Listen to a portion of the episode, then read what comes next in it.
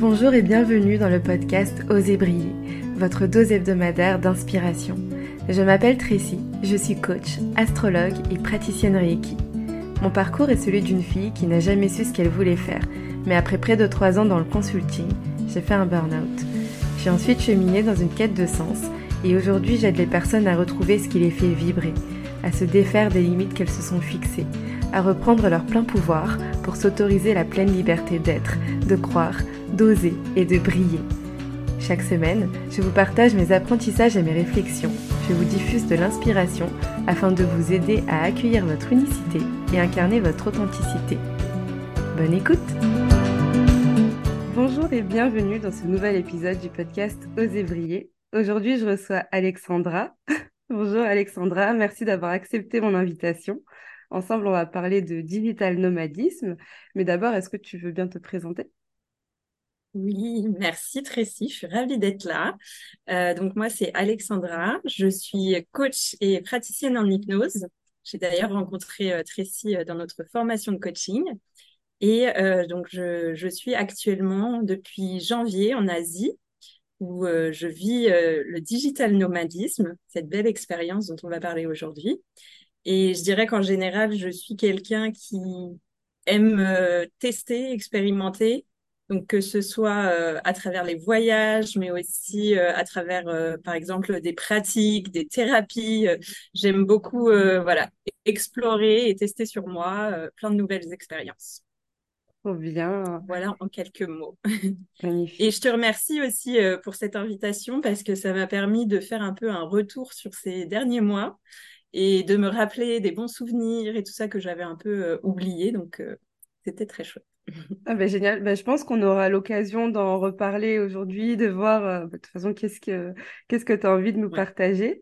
Et tu nous disais que tu étais à Bali. Euh, pardon, voilà, je me suis spoilée. J'allais dire que tu étais en Asie, mais donc actuellement tu es à Bali. Je suis à Bali, oui.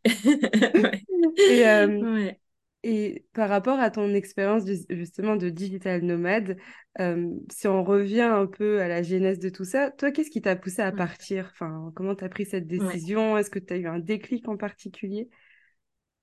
Alors euh, déjà, euh, je... moi, ça fait... donc j'ai 34 ans et ça fait depuis que j'ai 20 ans à peu près que je vis globalement plus à l'étranger qu'en France. Donc, euh, et euh, mon premier voyage, enfin mon premier départ, c'était, j'étais fille au père quand j'étais euh, plus jeune, à 17-18 ans, en Suisse. C'était vraiment là la première fois que je partais loin et pour une durée plus longue qu'une ou deux semaines. Donc voilà, les voyages, tous les ans, j'avais un gros voyage de planifié à l'étranger pendant mes congés en entreprise, donc deux à trois semaines maximum. Et euh, ouais, là, ça faisait quatre ans que je vivais en Allemagne. Avec le Covid, ça a prolongé euh, ma durée en Allemagne. Et ce projet de congé sabbatique, à la base, oui, donc euh, j'ai pas, pas expliqué, mais je suis actuellement en congé sabbatique. je travaillais dans une entreprise donc en Allemagne et j'ai pris un congé sabbatique pour faire cette année de voyage et développer mon activité. Et en fait, euh, ça faisait euh, depuis que je suis toute jeune que je voulais partir faire euh, un tour du monde ou partir vraiment longtemps à l'étranger. Et puis, bah, quand j'ai fait mes études, j'ai eu directement, en fait, après mon alternance, mon premier job. Après, j'ai fait un burn-out, j'ai eu une redirection professionnelle et je suis directement partie, en fait, à l'étranger. Donc, ça fait que bah, ça s'est pas fait mais il y avait toujours cette envie euh, profonde de faire un voyage euh, sur euh, la longue durée. Et je l'ai demandé initialement juste avant le Covid. Donc j'ai eu la chance que bah, le Covid est arrivé, que j'ai pu voir un peu ce qui se passait pour annuler ma demande, parce que sinon j'aurais été bloquée en France ou en Allemagne pendant un an. Quoi. Mmh. Donc ouais, ça n'a pas été vraiment un déclic, ça a été vraiment une envie profonde depuis longtemps. Et, euh, et ça s'est jamais réalisé. Donc, c'était toujours là au fond de moi. Je décalais à chaque fois. Et puis, euh, après le Covid, euh, bah, il y a quand même eu euh, cette prise de conscience aussi au niveau de moi, de ce que je voulais faire de ma vie, etc. Donc, je me suis formée au coaching, à l'hypnose. J'ai créé mon activité. Et c'est là, en fait, que c'est devenu du digital nomadisme, puisque j'avais plus l'envie seulement de voyager, mais de faire mes activités en même temps. D'accord. Ok.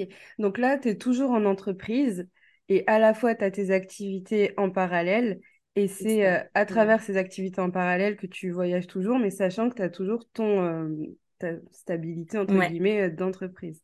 En, en, fait, ouais, c'est ça. En fait, j'ai demandé un congé sabbatique d'un an au sein de l'entreprise pour laquelle je travaillais en Allemagne. Et c'est d'ailleurs, il y a souvent la question du financier qui revient. Et moi, j'ai pu préparer en n'ayant qu'une partie de mon salaire l'an dernier et l'autre partie euh, cette année.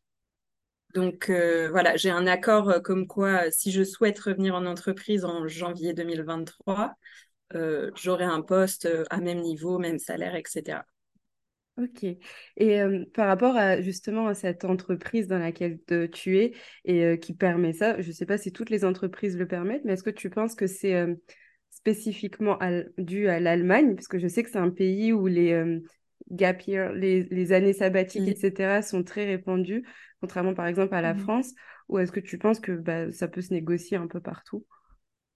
Alors, euh, je travaillais en RH et je savais en France les règles. Donc, en France, euh, je me souviens plus du nombre d'années, mais en tout cas, il y a un droit à demander quand on est euh, salarié depuis trois ans ou cinq ans, je sais plus, de demander à faire un, c'est un congé sans solde.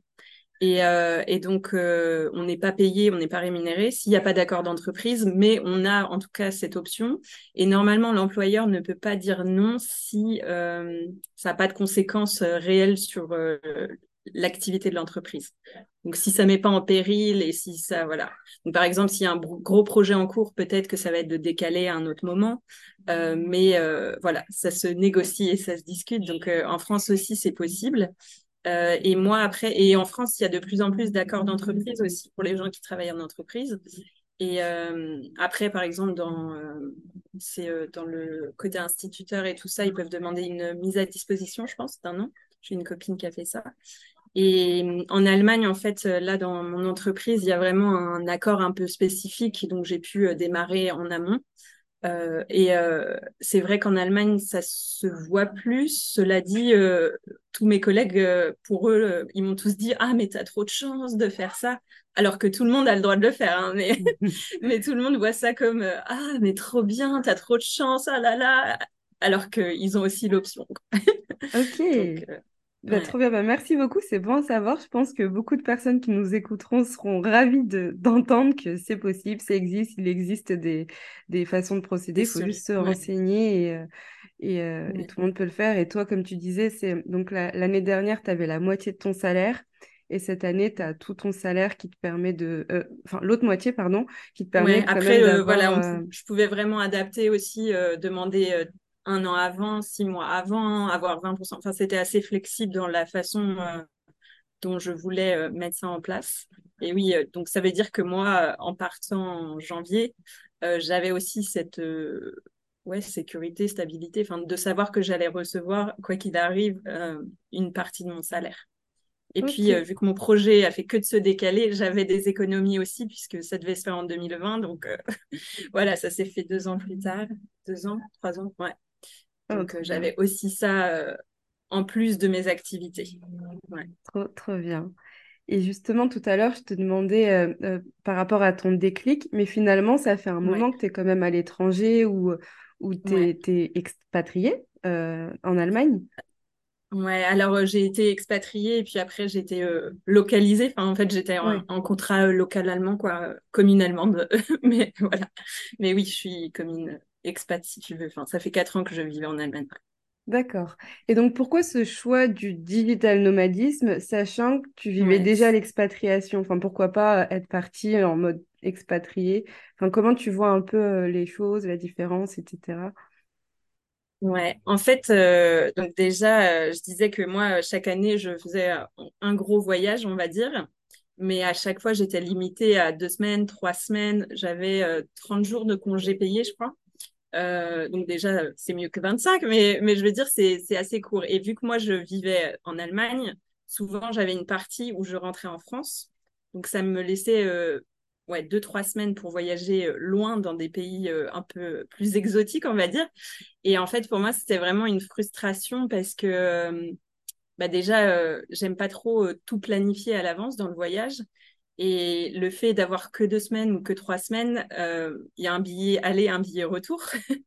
Donc, c'était assez frustrant pour moi. Et j'avais déjà l'envie d'aller en Inde, par exemple. L'Inde, c'est un pays qui est immense. Euh, donc j'y suis allée deux mois, mais même deux mois, c'est rien. Hein. et donc euh, voilà, j'étais assez frustrée sur ce côté-là. J'avais l'impression de ne pas pouvoir euh, explorer comme, le, comme je le voudrais en fait des pays étrangers. Et c'était déjà bien, on va dire, d'être en Allemagne ou d'être dans d'autres pays. Et j'avais l'occasion aussi de voyager avec l'entreprise, mais c'était pas voilà deux trois semaines ou un mois, deux mois. Enfin, j'étais limitée quoi. Oui, tu avais besoin d'avoir un peu ce, cet euh, espace devant toi en te disant bah, j'y vais et je rentre quand je rentre et je vois ce que j'ai à voir, je prends le temps que j'ai besoin et ouais, je comprends. Ouais. ouais, cette liberté quelque part, tu vois, de, de pouvoir euh, aller dans un pays, voir euh, quelles, sont, enfin, quelles rencontres je fais, suivre le flow, les rencontres, les, enfin, ce qui se présente en fait. Et, avec un billet retour, ouais, ça limite. Euh, et puis euh, pour des pays comme l'Inde, par exemple, j'avais décidé de ne pas le faire avant parce que euh, bah, en deux trois semaines, j'aurais pu faire peut-être soit une région ou une petite partie, quoi. Mais voilà, ça me frustrait. Je savais que je voulais y aller pour minimum un mois, deux mois, voire plus, quoi. Donc voilà, cette envie, elle avait toujours, elle était là depuis longtemps. Et après, en entreprise, j'osais pas forcément. J'ai beaucoup changé de job tous les un an, deux ans. Donc, euh, quand j'arrivais sur un nouveau poste, euh, je ne demandais pas directement non plus euh, à partir. Oui. Donc, il y a eu ça aussi qui a fait que. Et puis, quand je suis partie en Allemagne, au départ, je n'avais pas de CDI, on va dire. Je suis partie pour neuf, neuf mois à la base. Donc, j'attendais aussi d'avoir cette stabilité-là avant de partir. D'accord. Et toi, c'est quoi alors ta, ta perception du voyage? Donc là, tu nous en as un peu parlé, mais de, mmh. bah, de, ce que je comprends, c'est pas pour aller c'est pas que, en tout cas, pour fuir un peu ton quotidien, c'est vraiment pour découvrir et, et, te laisser porter, etc. Et donc, ben, mmh. raconte-nous un peu euh, comment tu, tu, vis les choses, comment ça se passe. ça m'intéresse. Ouais. Oui, et déjà, moi, en fait, un de mes challenges, ça a été au départ, parce que j'ai l'habitude de voyager au plus proche, on va dire, de la population locale. Donc, ça peut être aller dans des auberges, enfin des guest house, chez l'habitant, euh, parfois faire du camping, euh, enfin des conditions qui sont pas forcément faciles en tant que digital nomade avec un ordinateur et pour mmh. travailler. Donc ça a été pour moi un challenge au départ entre euh, bah, ma façon de voyager avant et là le faire tout en ayant l'activité et une certaine stabilité, un confort pour, pour pouvoir réaliser mes séances, mes coachings et tout ça. Donc j'ai trouvé plus ou moins là un équilibre entre euh, ouais, le fait d'assurer de, un certain cadre, une stabilité pour me sentir bien, mais en même temps être proche euh, des locaux et, vraiment découvrir le pays. Et donc, euh, moi, je reste la plupart du temps dans des auberges, enfin, chez l'habitant. Comme ça, je peux échanger aussi avec les personnes, discuter, apprendre à, à connaître la culture. Je voyage pas du tout en auberge de jeunesse, en dortoir. Ça, c'est pas du tout possible pour moi euh, de partager mon espace et tout ça et qu'il y ait des gens qui arrivent à n'importe quelle heure, tout ça. Enfin, c'est pas possible. Donc euh, voilà, j'ai privilégié euh, le fait de rester chez l'habitant la plupart du temps. et donc là, sur le voyage, donc en janvier, j'ai fait, je suis allée en Inde pendant deux mois, janvier, février. Je suis allée ensuite au Sri Lanka donc euh, j'avais en tête de faire l'Inde au départ et euh, l'Indonésie à la fin, mais entre les deux, il n'y avait pas de, il avait pas de plan. Euh, donc le Sri Lanka est venu comme ça parce que j'ai rencontré plein de gens en Inde qui partaient là-bas ou qui étaient partis là-bas. Et à, ce moment-là, je ne savais pas si c'était encore très sûr d'y aller. il y avait eu la crise politique là-bas et tout ça. Donc, et puis voilà. Donc ça c'est fait. Je suis partie là-bas. Après au Cambodge aux Philippines et puis euh, maintenant en Indonésie. Donc les premiers six mois ont été euh, quand même assez mouvementés. Il y a eu beaucoup de déplacements. Euh, et là, c'est plus slow mode. Quoi. Là, je me pose. donc, j'ai un mois à Bali. Enfin, ça fait deux mois que je suis. Ça fait un mois que je suis en Indonésie. Et j'ai encore un mois. Et là, je suis posée dans le même logement pour un mois. Waouh. J'ai testé deux modes de fonctionnement en bougeant beaucoup, euh, parfois tous les trois jours, euh, toutes les semaines d'endroits. géographique. Et, et, voilà, là, j'ai besoin et j'ai envie d'être plus cool, quoi. Ok. Et qu'est-ce que tu préfères finalement? Est-ce que tu aimes beaucoup ce côté mouvement, à découvrir, à peut-être rencontrer plein de personnes, ou le côté d'être plus posé, plus stable dans un même lieu et, et de vraiment approfondir ton, ta connaissance de l'endroit où tu es alors, j'aime les deux, mais le, le, fait de, de, faire beaucoup de mouvements, ça fatigue plus, ça me disperse plus et c'est plus compliqué pour l'activité professionnelle. Euh, donc, je savais que ce serait sur une période, euh, on va dire, euh, donnée, mais pas tout, tout le temps, parce que c'est pas gérable pour moi à long terme, quoi. donc, j'ai beaucoup aimé parce que j'ai pu faire toute, enfin, plein de randonnées, d'activités, de visites, de choses comme ça, en voyageant dans différentes régions et différents pays. mais là, ouais, j'avais vraiment cette envie de bah, plus me poser, puis, tu vois, avoir une espèce de petite routine quand même en étant installé ici euh, un minimum, quoi. D'accord. Euh, je pense que ça dépend vraiment des moments, euh, tu vois, des moments, des cycles. Oui. Et puis, puis aussi, ouais, je pense que bah, parfois, je suis sûre que là, si je reste deux, trois mois, j'aurais l'envie de rebouger au moins un peu dans le pays, ou voilà. Mais, mais d'avoir, en fait, moi, mon, mon, idéal, mon rêve, ce serait d'avoir un endroit vraiment posé et après partir deux mois, trois mois dans un pays. Ok. Ça, Ok, de faire toujours euh, ce digital nomadisme, mais euh, euh, de façon plus, comment dire, où tu pars plus longtemps. Enfin, ta, ta base et tu pars plus longtemps, mais tu continues à bouger et c'est moins ce côté où je bouge tout le temps et je découvre et je dois tout voir en peu de temps. En fait, c'est de, en fait, c'est de vivre cette vie-là, pas que sur un an, mais sur, sur plus long terme, quoi. Ouais, j'aimerais beaucoup avoir et avoir aussi bah, un pied à terre. Parce que là, je dis ça parce que mes affaires, elles sont un peu éparpillées aussi. Euh, donc, en partant d'Allemagne, j'ai euh, j'ai des affaires chez des amis en Allemagne, j'ai mmh. des affaires chez mes parents. Donc, euh, voilà, j'ai pas de, on va dire, mon appartement est sous-loué, ce qui me permet aussi d'avoir, c'est un appartement que je loue, mais d'avoir aussi un petit bénéfice, on va dire, sur le loyer puisqu'il est loué meublé. et j'ai pu laisser aussi quelques affaires. Mais voilà, donc c'est un peu partout mes affaires. Et donc j'aimerais vraiment avoir, euh, mon idéal de vie, ce serait avoir vraiment un, cocon, quoi, un endroit, une maison, un appartement. Et puis après partir euh, deux mois, en, sous, loin, sous loin par exemple mon logement, euh, partir deux mois dans un pays, trois mois dans un autre, puis revenir. Et, voilà, mm. ce serait l'idéal pour moi. Ouais. Ouais, je vois totalement, j'ai un peu le même idéal. et j'ai en fait le fait de bah, voyager, on voit plein de modèles et de formats euh, différents, quoi. Donc euh, il y a des gens euh, qui vivent ça que j'ai rencontrés. Il y a des gens qui font. Enfin, j'ai rencontré un peu de, de tout. J'avais eu la question est-ce qu'on peut partir quand on a trois enfants? Et bah oui, moi j'en ai rencontré des gens qui avaient vendu leur maison, euh, tout leur job, donc euh, des, voilà, leur job stable, on va dire, CDI, avec leurs enfants. Il y en a une qui avait 16 ans et l'autre 10 ans et qui étaient scolarisés au lycée et tout ça. Et ils étaient partis, là, ils, faisaient le même voyage que moi. Tous les trois jours, ils bougeaient, toutes les semaines, ils bougeaient avec les deux enfants, quoi. Donc, tout est possible. Mais c'est...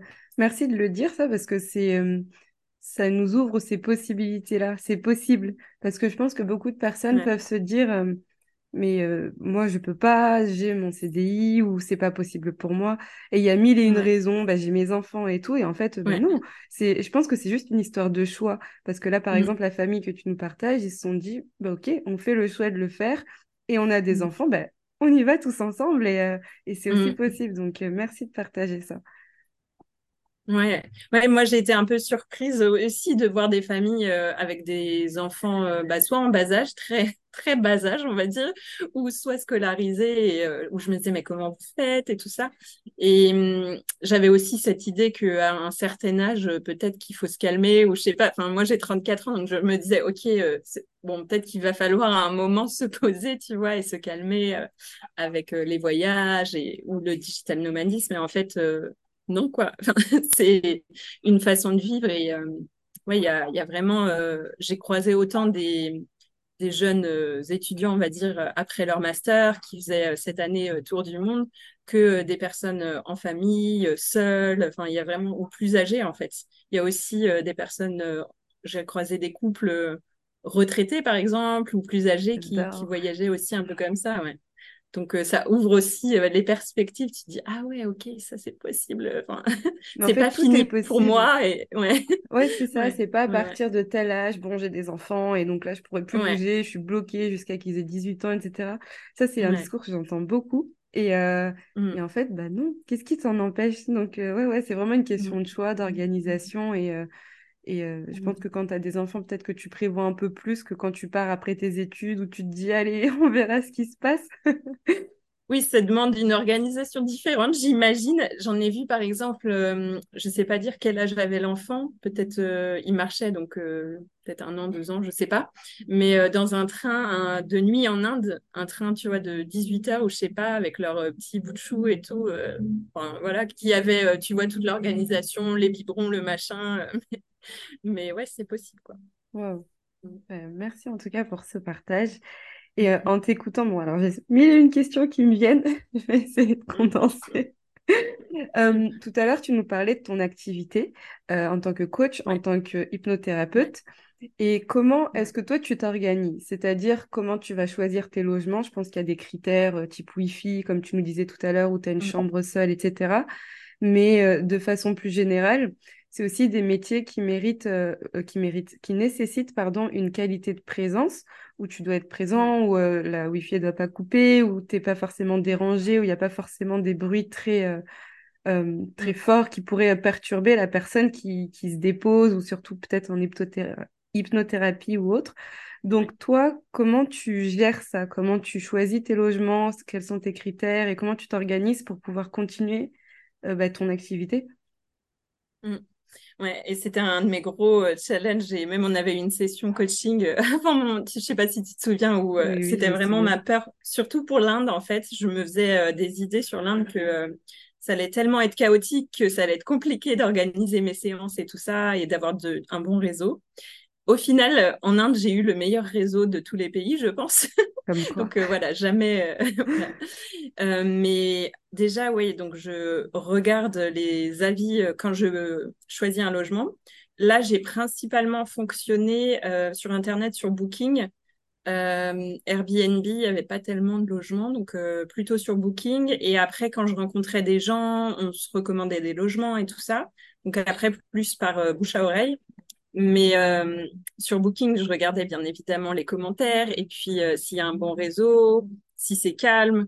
Euh, une, un des critères pour moi, c'est s'il si c'est fermé et s'il y a des moustiquaires pour les insectes. ça, c'est hyper important pour moi. Et alors, voilà, ça, c'est les précautions, on va dire, les critères que j'ai. Sauf que quand j'arrive dans le logement, c'est pas forcément enfin, conforme aux attentes et à ce qu'il y a de décrit euh, sur, euh, sur le booking.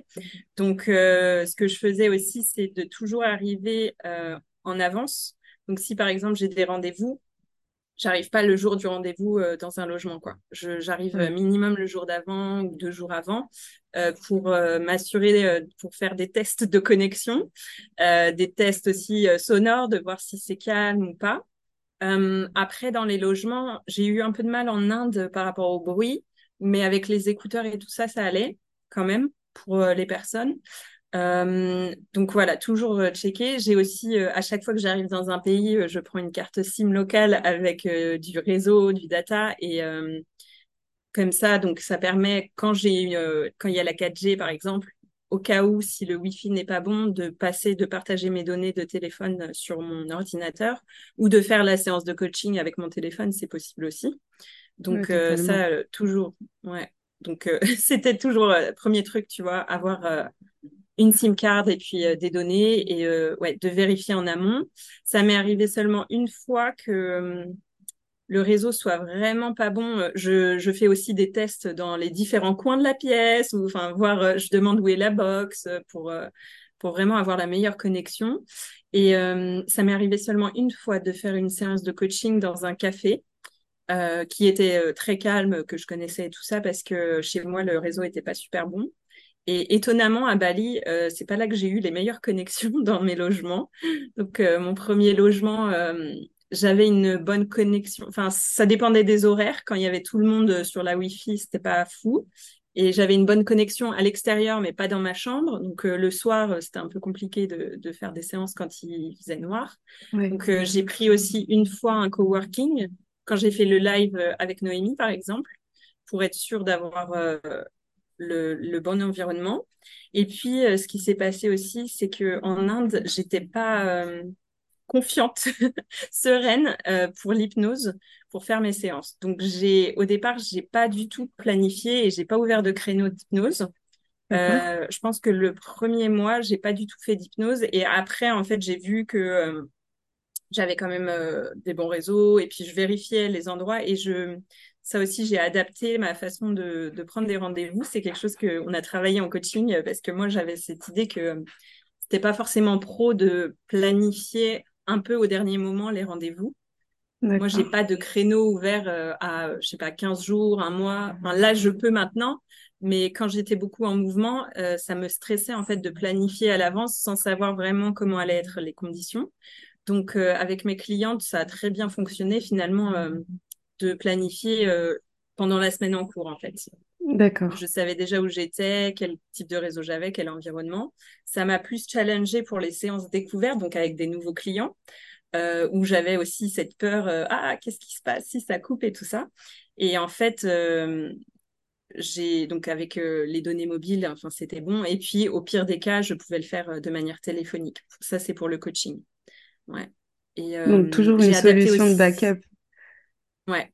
Et j'ai adapté aussi mon contrat de coaching en mettant, euh, et je l'expliquais aussi à mes coachés, que si jamais euh, la qualité, que ce soit de leur côté ou de mon côté, le réseau n'est pas très bon, on pourrait passer euh, sur un coaching téléphonique. D'accord. voilà, j'avais ça dans mes conditions. Ça s'est jamais présenté. Au final, j'ai toujours eu un bon réseau, des bonnes conditions. je faisais en sorte, ouais. ouais. Je faisais en sorte, tu vois, de trouver l'environnement. Donc euh, même si voilà, si c'était pas chez moi et que j'avais une séance de coaching, bah voilà, je trouvais un café très calme euh, ou un endroit où je pouvais euh, faire la séance. Quoi. Il suffit d'être clair en fait. Finalement, c'est pas. Oui. C'est on, peut s'en faire toute une montagne en disant mais comment je vais faire et tout. Et en fait, il suffit juste de bah, d'être clair. Voilà, je suis en voyage, il se peut qu'il y ait des bruits, il se peut que voilà. Et s'il se passe ça, et ben voici la solution de recours. Et, et, je pense que les gens, ça leur va aussi, quoi. Mm. Et après, ouais, pour l'hypnose, euh, bah voilà, quand je savais que c'était pas assez calme et tout ça, euh, je, proposais pas du tout quoi. Donc je j'avais euh, je leur proposais des créneaux que quand je savais que c'était bon et que c'était stable et que pour être sûr. Donc ouais, sur l'Inde, j'en ai pas fait beaucoup et au Sri Lanka, j'ai eu aussi pas mal de c'est là où j'ai eu le plus mauvais réseau finalement parce qu'il y avait des pluies c'est la mousson, enfin, je sais pas si c'est vraiment la mousson qui démarrait, mais il y avait beaucoup de pluie, de l'orage, et il coupait euh, les Wi-Fi euh, l'après-midi quand moi je voulais faire mes séances. donc, euh, j'ai ouais, adapté aussi. Bah, là, j'avais des données, donc ça allait. J'avais fait une séance complète sur mon téléphone. donc, il y a toujours ouais, des solutions. mais voilà, pour pas être trop stressé, de tester, de regarder en avance et peut-être pas planifier euh, si on sait pas où on va être à, un mois, quoi, les rendez-vous. Ouais. Hmm. Et puis après, euh, au sujet de l'organisation aussi, euh, il y a le décalage horaire. Donc, quand moi j'ai démarré en Inde, il y avait que 4 heures de décalage avec la France, donc ça allait. mais j'ai testé aussi différentes façons de faire. j'ai testé de regrouper, on va dire, sur des journées mes séances, enfin tous les rendez-vous extérieurs et puis, euh, moi, ça me convenait pas forcément parce que euh, je trouvais que, en fait, euh, quand j'avais tous mes rendez-vous sur deux jours, par exemple, bah, en fait, je faisais que ça les deux jours.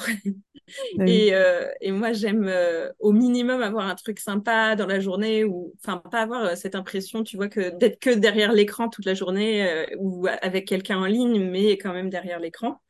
Donc, moi, ce qui m'a convenu le mieux, c'était plus d'étaler finalement, de d'avoir euh, une séance par jour, euh, je préfère. Donc, euh, avec le décalage, là, j'ai 6 heures de décalage, donc il est... Ah, j'ai ton horaire à toi. Il est 16h30 pour moi. Ok, et il, est, il est 10h30 pour toi. C'est ça. Ouais. Et, et donc, du coup, bah, au départ, j'avais testé de faire mes séances à même 20 heures pour moi, je crois. quand j'étais en Inde, j'avais fait ça. Et euh, en fait, euh, c'était pas du tout bon pour moi parce que à 20 heures euh, après une séance de coaching, j'étais genre euh, j'étais hyper énergique et Bah oui, j'avais oui, oui. j'arrivais pas du tout à m'endormir. Donc c'était pas du tout faut que moi je prends plus de séances après 17 18 heures maintenant. Et, et, donc ça, ouais, c'est un rythme aussi à tester, à trouver, mais il y a aussi aucun souci. Moi, je travaille aussi parfois le week-end. Enfin, en fait, les, lundi ou dimanche, pour moi, c'est pareil, euh, vu que je vais faire des activités quand je veux. Euh, donc, euh, c'est possible pour les personnes qui travaillent, on va dire, de 8h à, je sais pas, 18, 19h. On fait le week-end s'il n'y a pas d'autres créneaux, par exemple. Et, voilà, quoi. Et ce qui m'a aussi challengé, c'est que au départ, je m'étais dit, ah, je fais mes séances. Enfin, dans ma tête, c'était, je travaille le matin, je fais mes séances le matin, et puis après, j'ai mes loisirs et je vais faire des activités.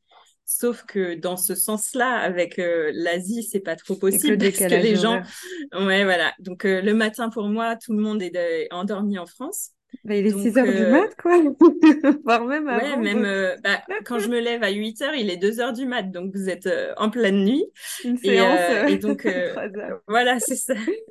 donc, ce que je fais maintenant, et j'aime bien, en fait, après, je pense que je trouverais, je m'ajusterais, quoi qu'il arrive. Si j'étais dans le, par exemple, au Mexique, ce serait différent. Mais donc, ce que je fais, moi, c'est que le matin, c'est calme et tout. Donc, je prends mon petit déj tranquille. Euh, après, je lis euh, les commentaires ou les, les messages que j'ai reçus euh, pendant ma nuit à moi, parce que c'est le soir en France. Donc voilà, je regarde ça un petit peu tranquillement parce que personne n'est levé. Je regarde mes mails et puis j'y réponds. Et après, je vais bah, soit faire du travail, on va dire, de, de fond sur mon activité, écrire des séances, des choses comme ça ou alors je vais euh, faire mes activités, donc euh, soit euh, faire des randonnées, faire des balades. Ce matin, j'ai fait un massage. c'est génial parce que tu arrives vraiment à concilier le meilleur des deux, que finalement cette notion de décalage horaire, c'est plus un handicap en disant mince, là-bas il est trop tôt ou chez moi il est trop tard et tout. Mm. Au contraire, tu te dis, bah, super, là-bas, tout le monde dort, je vais en profiter pour faire mes activités. Et quand, quand les personnes seront plus disponibles, et ben là aussi, je me mets euh, dans, dans mm. cette posture où je peux accueillir les, les clients, etc. Donc, bah, c'est trop bien. Et en plus de ce que tu nous expliques, c'est que tu as fait pas mal de tests sur une journée en étalant et tout, pour toi aussi trouver ton rythme. Et je pense que plus ça va et plus ce sera clair et fluide et et euh, mm. d'ailleurs, j'aimerais rebondir parce que je me souviens qu'on avait fait une séance de coaching, je me permets d'en parler, euh, où euh, tu, tu m'exprimais la peur que tu pouvais avoir en te disant, mais est-ce que en étant à l'étranger, en bougeant et tout, bah, est-ce que j'arriverai quand même à avoir des clients? Mm. Et finalement, j'ai pas l'impression que c'est ça, que ça bloque. Est-ce que tu peux nous, nous en parler et, comment tu développes ton activité en étant quand même à l'étranger, en bougeant, etc. Ouais. Oui, et euh, d'ailleurs, euh, tu m'avais dit, et j'avais pas du tout pensé à cette hypothèse, euh, cette option-là, tu m'avais dit, bah, peut-être qu'en fait, tu rencontreras des gens en vrai qui seront tes clients. Et moi, j'étais, ah oui, j'ai pas pensé à ça, mais oui, des vrais gens. et en fait, et en fait, donc, déjà, quand je suis partie en janvier, j'avais déjà des coachings en cours. Donc, ça, c'était bien pour moi parce que j'avais cette base, j'avais déjà des clientes, voilà, donc, sans j'avais pas de pression en fait euh, financière ou quoi que ce soit. Et, euh, et, donc au fur et à mesure, euh, donc là je suis en plus en plein de challenge avec moi-même pour communiquer tous les jours sur Instagram. Donc en fait ça s'est fait naturellement, plutôt sur les réseaux, plutôt sur Instagram, par rapport au partage, par rapport ouais, aux échanges que j'ai aussi en privé avec certaines personnes. Et puis, euh, j'ai également, donc euh, là, ça va démarrer un petit peu. Euh, j'ai fait des rencontres aussi de Français, beaucoup de Français qui voyagent. Et au départ, je n'osais pas forcément me présenter en tant que coach et praticienne en hypnose. Donc voilà. Et ça venait pas, enfin, ça vient pas forcément le job, mais vu que moi, je voyage à long terme, ça vient à un moment donné parce que les gens se demandent si je travaille en ligne ou bien si j'ai de l'argent de côté, comment je finance mon voyage. Et, euh, au fur et à mesure, euh, j'ai osé parler plus de mes activités euh, en présentiel. Et donc là, par exemple, j'ai un copain de voyage qui m'a recontacté pour faire une séance d'hypnose. Il est rentré en France, mais il veut faire une séance. Donc voilà, donc il y a eu ça aussi. Et là, j'ai rencontré aussi quelqu'un là où je reste dans, dans mon logement, une fille qui vient du Kazakhstan, mais qui était depuis dix ans en France et qui voilà qui est super intéressée par le coaching et qui est vraiment ma cible ma cible de cœur. Donc il y a ça aussi ouais. Donc ça se fait aussi en local mais ça arrive enfin ça démarre cette partie là et ce sera, au final, ce sera en ligne, mais j'aurai rencontré les gens en vrai, quoi. Ouais. Euh, pendant le voyage. Ouais. ouais. Et moi, il y a aussi. Hum, Pardon. Ouais. dis-moi, dis-moi. Euh, non, ce que je voulais dire aussi, c'est que bah, du coup, le matin, euh, généralement, je pense à, ou ça me vient comme ça, mais à un poste ou à mon, ma communication du jour pour les réseaux. Donc ça, je fais aussi dans ma partie calme où la France est endormie, tu vois. Et justement, c'est de ça que j'allais te parler. Euh, moi, je remarque aussi un, un shift, peut-être, euh, dans, dans ce que tu dégages. Tu sais, je pense que le fait de voyager, euh, ça amène peut-être une certaine légèreté, en tout cas une énergie, tu sais, de, ou, ou de, de, de nouveauté, de, qui, est, mm. qui est un peu différente que quand mm. Euh, toi ou peu importe, euh, de façon générale, quand quelqu'un est en vacances ou, euh, ou à l'étranger, mmh. tu sais, il y a, y a, un peu cette aura de, de, découverte et tout, et qui ressort beaucoup mmh. dans tes posts, je trouve. Et, et, et, même si tu vas nous parler de quelque chose de très sérieux, je trouve qu'il y a quand même un côté très léger et, et, un peu exotique, tu sais, qui fait que mmh. on accroche. Je, ben, je pense que c'est très énergétique tout ça. Mais moi, je trouve vraiment que le, le voyage, ça, ben, que ça crée ouais, ce je sais pas, ce, ce, cette aura, ce, truc euh, qui fait que mmh. c'est, je trouve que c'est très magnétique. Je remarque euh, souvent, mmh. je, suis des personnes qui voyagent et je sais pas, j'adore regarder ce qu'ils font et tout, euh, et, et, ça m'inspire. Et après, il y a mmh. peut-être aussi tout les paysages et quand tu nous parles de, de tes récits de voyage et tout, où il y a aussi ce côté où on s'attache et, et, en fait on suit tes aventures. Je crois que c'est ça, c'est qu'on suit tes aventures et après, bah, toi, tu vas nous parler de tous tes sujets, à la fois voyage, à la fois euh, coaching, hypnose et tout. Mais vu qu'on suit tout, et ben, on s'intéresse à tout ce que tu fais. Et je pense que ça aussi, ça, que ça aide. Enfin, je pense, ouais, je pense que le voyage, voilà, je dis, c'est euh, un booster de, euh, de, de l'activité parce que ça, ça crée une énergie différente par rapport à la personne, etc. Et moi, personnellement, je sais que ça me parle beaucoup. Merci. Oui, et j'ai eu euh, plusieurs fois ce commentaire, on va dire, de Ah, mais je suis euh, ce que tu fais, tous les, les voyages où tu vas, j'adore suivre. et, euh, et, moi, de mon côté, en fait, c'est vrai que, tu vois, par exemple, quand je suis, je sais pas, derrière mon ordi et tout, j'ai pas forcément beaucoup d'idées qui vont venir, alors que toutes mes idées de communication, euh, je sais identifier certaines où euh, j'étais en randonnée, j'ai pensé à tel reels ou tel truc, et en fait, les idées, ouais, tout vient vraiment euh, quand je suis en exploration ou à faire des activités à l'extérieur. La créativité, tu vois, l'inspiration, elle vient comme ça. Mais en fait, et, je pense que, oui, ça, ça ressort, tu vois, parce que Ouais, je pense que ça ressort euh, quand, quand je vais faire le Reels parce que soit je vais le, tourner direct sur le lieu ou bien euh, après, mais en tout cas, je le fais directement euh, dans la journée, sinon j'ai plus envie de le faire. Enfin, ce sera un autre Reels, mais c'est authentique. Donc, oui, c'est plus spontané. Ouais, c'est ça. C'est authentique, c'est spontané. Et je pense que toi, tu dois être inspiré parce qu'aussi, euh, je pense que quand on est en voyage, c'est, je pense que c'est ça. C'est, tu sais, tu es en découverte. Euh, tu es euh, comme un enfant qui découvre le monde. Tu vois plein de choses, une différente culture, des, des personnes.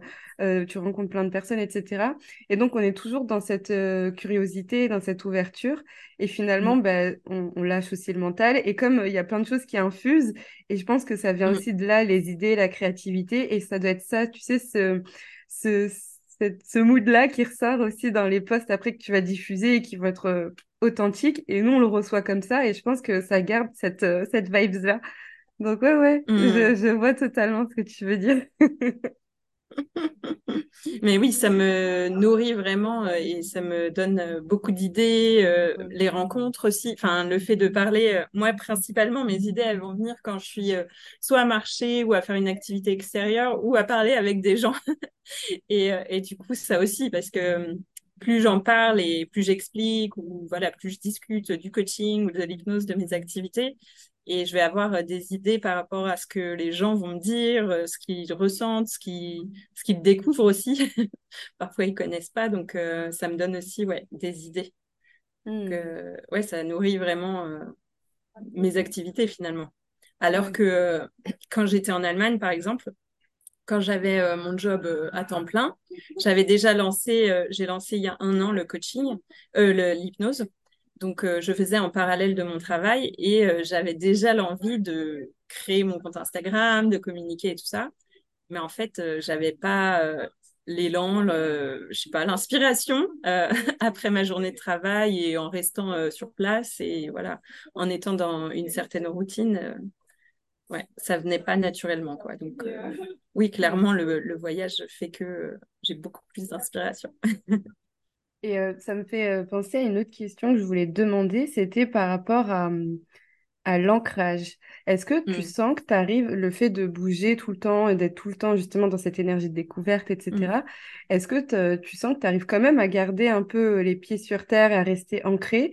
Ou tu, tu, peux ressentir aussi parfois que tu te que voilà que tu pars un peu et que tu dois te ramener? Je sais pas si c'est clair ce que j'essaie de euh, dire. Si si si si si bah si et euh, alors euh, pour les gens qui écouteront, je ne sais pas si c'est enfin ça peut être aussi éparpillement. Mm. tu vois par exemple bah quand je j'ai eu beaucoup de mouvements ouais, il y a des moments où euh, je sentais que j'avais besoin de rester une semaine complète dans un lieu pour me, tu vois, me poser. Je dis tout le temps me poser, mais vraiment, c'est l'idée de rester euh, ancré sur, sur terre ou, enfin, je sais pas. Et là, par exemple, à Bali, euh, je trouvais que j'étais un peu éparpillée. la semaine dernière, enfin, j'avais plein d'idées et tout, que je me sentais bien, mais que j'arrivais pas à être productif quelque part, enfin à en faire quelque chose de ces idées euh, qui restaient dans ma tête et tout, genre dans ouhou là-haut. et, euh, et, donc là, par exemple, bah, j'ai fait le massage ce matin. Après, je suis allée me balader et je sens que déjà je suis beaucoup plus euh, ouais posée. Je suis revenue à moi. Euh, il y a un autre truc aussi qui m'a aidé, c'est que et surtout l'Inde, ça a été un, un, moment très challengeant pour moi au niveau du voyage il y a eu pas mal d'insécurités qui sont montées pour moi euh, avec euh, le regard. En fait, en Inde, j'étais le centre de l'attention. Ton podcast, c'est oser briller, mais là-bas, j'avais l'impression de briller de mille feux chaque jour.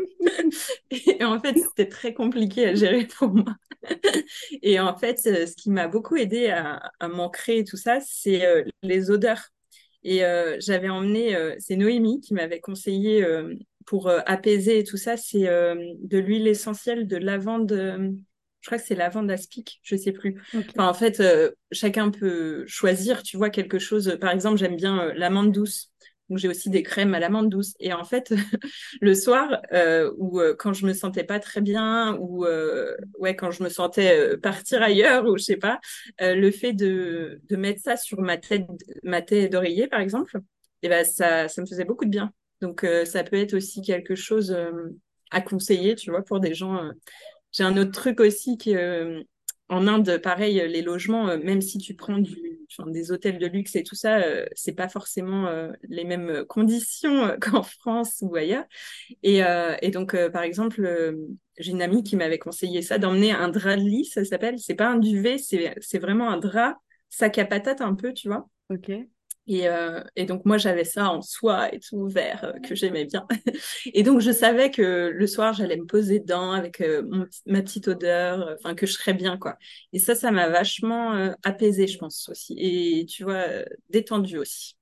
Ouais, c'est de créer des, des, routines ou des, points en tout cas où tu où tu te sens un peu à la maison, ouais. des points de repère.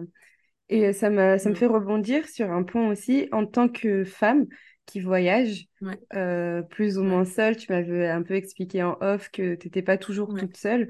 Euh, comment est-ce que tu t'organises? Comment est-ce que tu gères euh, aussi par rapport à la sécurité? Et comment tu te sens aussi? Comme tu disais tout à l'heure en Inde où tu pouvais être beaucoup au centre de l'attention, etc. Donc, voyager en tant que femme, quel est ton retour dessus bah, Ouais, en fait, je pense que ça dépend vraiment des pays et L'Asie, là, donc, euh, moi, j'ai voyagé qu'en Asie et je pense que inconsciemment, il y avait quand même cette idée que l'Asie, c'est un, un continent qui est assez safe qui est assez euh, sécurisant et tout ça, à part l'Inde.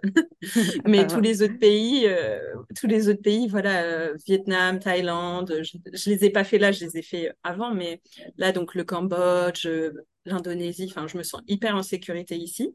Il y a juste l'Inde où, en fait, ça m'a challengé. Et donc, en Inde, j'ai pas été toute seule tout le temps encore heureux, j'ai envie de dire. Et même avec quelqu'un, en fait, euh, j'étais pas, je me sentais pas en sécurité. Mais je pense que c'est vraiment moi et ça faisait ressortir euh, ouais, des choses. Euh, je voyais bien que les autres femmes qui voyageaient ne, ne ressentaient pas forcément les mêmes choses que moi. Et, et donc, moi, ouais, le fait d'être tout le temps, comment dire, euh, on me regardait, mais on te dévisage, on te transperce sur place, tu vois. Et, euh, et moi, c'était assez euh, compliqué. De... On m'a pris en photo, mais au départ, je trouvais ça drôle, je jouais avec ça et tout. Mais au bout d'un moment, j'en avais trop marre. Et, et ouais, ça m'a fait. je me suis dit, j'ai eu aussi un événement où on a tapé à la porte de ma chambre à 2 h du matin. Euh, je sais pas si tu avais vu. Euh, et euh, heureusement que j'étais pas seule. J'ai, mais genre, j'ai, j'ai flippé, tellement flippé. Et en disant ouvrez la porte, ouvrez la porte et tout ça. Et c'était une erreur en fait. C'est quelqu'un qui venait dans l'auberge en pleine nuit. Mais moi, je voyais les ombres passer. Enfin, voilà, j'étais, j'avais trop peur. Et non, mais j'ai, j'ai trop flippé cette nuit-là. Donc, bah je pense qu'après, ça a créé un truc. Je me suis créé un scénario. donc, je, je, voilà. Mais en tout cas, euh, dans les autres pays, et ça, c'est quelque chose à voir euh, pour les personnes, si, voilà, si quelqu'un veut partir seul et que c'est la première fois et tout ça, bah, peut-être voir aussi euh, quel type de pays, où on se sent à l'aise ou pas. Moi, je sais que j'aurais pas pu faire l'Inde seule tout le temps. Je n'aurais pas été bien, quoi. Ouais. Mais maintenant, je me sens je me sentirais plus de le faire et je saurais aussi quels endroits sont OK pour moi ou pas, tu vois. Euh, et je pense que je sortirais pas le noir, dans le noir, euh, par exemple, le, soir seul, ou des choses comme ça, ou dans des mm. quartiers un peu, ou des petites rues, tu vois. Mais sinon, ouais, ça pose pas de soucis. Euh, enfin, en Thaïlande, Vietnam, Indonésie, tout ça, il y a vraiment aucun, aucun problème, quoi. Et quand on est seul, on, on fait beaucoup plus de rencontres aussi. tu vois, tu vas te poser au café, tu vas te voir, enfin, tu as beaucoup plus de contacts et d'échanges, je pense, avec les gens autour. Ouais. ouais. D'accord. Mais, mais oui, ouais. Et l'Inde, euh, moi, ça, c'est mon expérience à moi, mais après, euh, j'ai vu euh, plein de femmes qui voyageaient seules et pour qui ça se passait très bien et elles étaient bien avec elles-mêmes et elles n'avaient pas peur comme moi ou elles ne faisaient pas des scénarios catastrophes comme moi, quoi. Oui, après, je pense que ça vient peut-être aussi avec le voyage, que là, comme tu disais, où tu as déjà fait ce pays, où tu as déjà aussi beaucoup plus voyagé que quand tu venais de, de commencer et euh, où tu as plus peut-être des, réflexes, des repères, etc., euh, pour mieux t'organiser, pour euh, te sentir en sécurité. Bah après, j'ai déjà, on va dire, baroudé dans d'autres, par exemple au Cap Vert, je sais pas, en Thaïlande ou ailleurs, dans d'autres pays. Mais bon, l'Inde, c'est c'est un pays qui est intense, quoi, qui, est, qui demande d'être vraiment présente. Euh, tu vois, il y a les klaxons, la pollution, mm. le, enfin, tu peux te faire écraser à chaque seconde. Faut être comme ça, tout le temps bouger, avoir euh, quatre euh, paires d'œils. Tu vois. Et, et, en fait, ce que j'ai remarqué aussi, et ça, je l'ai vu, j'ai eu ce déclic. Enfin, je me suis dit, ah oui, c'est pour ça. En arrivant à Bali, en fait, tout le monde sourit ici. Donc, tout le monde, tu vois, est hyper accueillant, hyper souriant. Et en fait, en Inde, déjà, moi, j'ai des amies indiennes. Donc, elle m'avait dit, avant de partir, tu regardes pas les hommes dans les yeux. Et moi, j'ai dit, mais euh, pas regarder les hommes dans les yeux, j'ai une taille euh, moyenne, ça va être compliqué quand même de pas, de pas croiser les regards. Donc, il y a eu ça. Et puis, elles m'ont dit aussi, tu souris pas. Et en fait, euh, c'est hyper compliqué. Et je pense que bah, en ayant ça en tête, ça m'a, tu vois, ça m'a complètement bloqué et j'arrivais plus du tout à me fier à mon intuition, à savoir, tu vois, si on veut m'arnaquer ou si la personne est vraiment gentille et tout. Et euh, je pense que ça m'a beaucoup déroutée dans. Alors que dans les autres pays, bah, généralement, je m'écoute et si je sens bien quelqu'un, s'il m'invite, je vais, je vais y aller. Enfin, voilà, s'il y a des propositions, si j'ai envie, euh, je vais suivre et tout. Et là, j'étais un peu perdue, je pense. J'arrivais pas trop à, à savoir, à, tu vois, à avoir le feeling. Et, euh, et ouais, quand je suis arrivée à Bali euh, dans l'avion et tout, je me suis dit ah ouais mais parce que dans l'avion euh, j'ai parlé avec je pense que c'était une femme ou un couple à côté et qui était hyper souriant et tout. Donc, on s'est parlé naturellement. Et ça m'a rappelé quand je suis partie en Inde. Et je me suis dit, mais c'est ça, en fait. Je, moi, déjà, je ne souriais pas. parce qu'on m'avait dit, ne souris pas. Et j'essayais de pas trop croiser les regards et tout. Et ensuite, vu qu'on me regardait tout le temps et qu'on me dévisageait tout le temps et que moi, j'étais dans ce truc-là, bah, je pense que ça a fait que j'étais pas très à l'aise. Oui. Ça m'a créé des scénarios, euh, tu vois. Ouais. Mmh. Ouais, je comprends. Mais après, tu me diras, euh, ça veut rien dire. Hier, j'étais euh, à Paris et je me sentais pas allée. J'étais dans le métro. Et tu sais, quand tu as quelqu'un de bizarre qui. Euh, tu la sens pas, la personne. J'étais avec une amie et qui venait. et, et, à un moment, je crois qu'il l'avait touché comme ça. Et elle s'était dit, mais, mais qu'est-ce qu'il mm. me veut? Et donc, comme quoi, même à Paris aussi, mm. c'est ce sentiment de sécurité. Et elle, elle était beaucoup plus à l'aise que moi. Et moi, je disais, non, non, mais il est bizarre, viens, on, change. Donc, mais oui, mais oui, oui, oui. Et en France, euh, tu vois, ben, en fait, je pense que ça vient aussi du fait que je ne vis plus en France. Parce que quand je rentre en France, ça peut m'arriver dans la nuit et tout, dans des petites rues, de pas être, de pas me sentir très bien, quoi. Alors que là où je vis, et depuis des années, je vis dans d'autres pays où je me sens euh, en sécurité. Et euh, je peux rentrer le soir tard, je peux marcher à pied et tout. Et donc, ça m'a un peu déconcertée, enfin déroutée parce que je m'attendais pas. Je savais que l'Inde, voilà, ce serait challengeant et tout ça, mais je savais pas que j'avais ça au fond de moi, tu vois, enfin cette insécurité par rapport aux hommes et tout ça, donc ça m'a un peu euh, sauté aux yeux comme ça euh, et euh, ouais. J'étais pas forcément, je m'attendais pas forcément à ça, quoi. Je m'attendais à être challengée, que ce soit le chaos, voilà, mais pas ça forcément. Et on m'avait prévenu qu'on allait me toucher ou me prendre en photo, mais voilà, euh, je ne savais pas que j'allais réagir comme ça, quoi. Et on m'a pas trop touchée, donc euh, ça va. ça va. Mais oui, mais c'est vrai que ça peut être déconcertant. Et euh, ça me fait rebondir aussi sur un point. en termes de matériel, toi, qu'est-ce que tu prends? Alors, parce que j'ai pensé à ça, est-ce que tu as des, choses pour te défendre ou autre? Et de façon plus ah. générale, qu'est-ce que tu prends sur toi? Quels sont les, tes must-have quand tu voyages? Euh, alors non, j'ai pas de, je sais pas, de spray pepper, de poivre. j'ai rien, j'ai rien du tout. Euh, qu'est-ce que j'emmène? Donc déjà pour l'activité, j'ai le minimum, on va dire. Enfin, j'ai mon ordinateur, j'ai euh, un trépied pour mon téléphone, casque, souris, mais j'ai pas de, tu vois, j'ai même pas de base et tout pour mon ordinateur. Parce que moi, je suis partie vraiment avec un sac à dos de 12 kilos, un gros sac à dos. Et puis, euh, après, un petit sac à dos avec mon ordi et, tout ça. Donc, euh, j'ai pris le minimum aussi euh, en termes d'affaires, on va dire, d'habits et tout ça. Et puis, ouais, donc j'ai mon drap de lit, très important. J'ai ma moustiquaire aussi. ça dépend où, on voyage, mais moi, dans les pays comme ça tropicaux, donc j'emmène ma propre moustiquaire. Au final, je m'en suis servi qu'une fois parce que je peux pas l'accrocher la plupart du temps, même quand il y en a pas. Donc, donc voilà. Euh, qu'est-ce que j'ai d'autre euh, euh, après, en, termes de petites trousses de, de soins et tout ça, j'ai vraiment peu, moi. Euh, mais j'ai quelques huiles essentielles et j'avais pris des probiotiques, des choses comme ça. Juste avant le départ, j'étais un peu en retard, mais j'avais emmené aussi euh, pour l'Inde au cas où. Euh, tu vois, pour les troubles digestifs ou quoi, d'avoir ça, ça peut être bien aussi.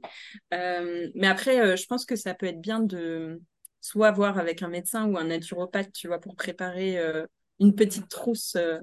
Mmh, moi, j'ai juste des pansements, des, des, choses comme ça pour les randonnées plutôt. Euh, un spray, tu vois, désinfectant. Enfin, qu'est-ce que j'ai d'autre de particulier?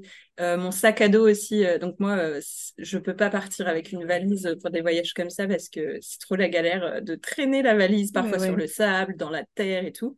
Et ce qui est indispensable pour moi, c'est les compartiments. Tu sais, oui pour mettre dans le sac à dos euh, pour avoir, euh, je sais pas moi, tes t-shirts ensemble, tes culottes ensemble, tes trucs.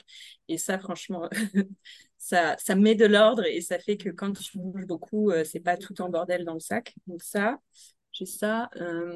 Qu'est-ce que j'ai d'autre de particulier C'est tout, je pense. Ouais. Après, j'ai vraiment essayé de prendre le minimum. J'ai que un jean, par exemple. Et euh, j'ai un ou deux pantalons fluides, mais après, euh, c'est que des tenues d'été plutôt pour ici, un kawé, et, euh, et voilà quoi. Ok. Et euh, alors là, je te pose des questions euh, complètement euh, dans le désordre. Et, euh, et Vas-y. donc, comment tu t'organises, toi, avant de partir? C'est-à-dire, Ouais. quand tu vas dans des pays, en termes de visa, en termes de... bah, tout à l'heure, tu nous parlais de la carte SIM, mais Ouais. co- comment tu, t'organises pour changer de pays et en te déplaçant, en Mm. fait, continuellement comme ça? Alors moi j'étais déjà j'avais pas de, de de plan on va dire enfin de ouais de d'itinéraire de voyage, ce qui a un peu stressé tout le monde autour de moi euh, avant mon départ. On n'a fait que de me demander euh, pendant un an, mais tu vas, tu vas aller où en premier, mais tu vas faire quoi? Et tout. Et les gens, euh, j'avais l'impression que ça les stressait pour moi de Ils pas avaient savoir. besoin de, de comprendre, de savoir, ouais. Ouais, et, et du coup, je- moi, je me disais, ok, bah, est-ce que je suis folle? Enfin, en fait, ça m'a aussi remise en question parce que je disais, mais non, mais c'est pas l'idée là de ce voyage. Je veux pas avoir un plan fixe et tout ça. Et euh, en fait, j'ai fait tout très tard même trop tard, donc euh, faut s'y prendre quand même un minimum en avance euh, pour tout ce qui est euh, assurance, carte bancaire, euh, par exemple.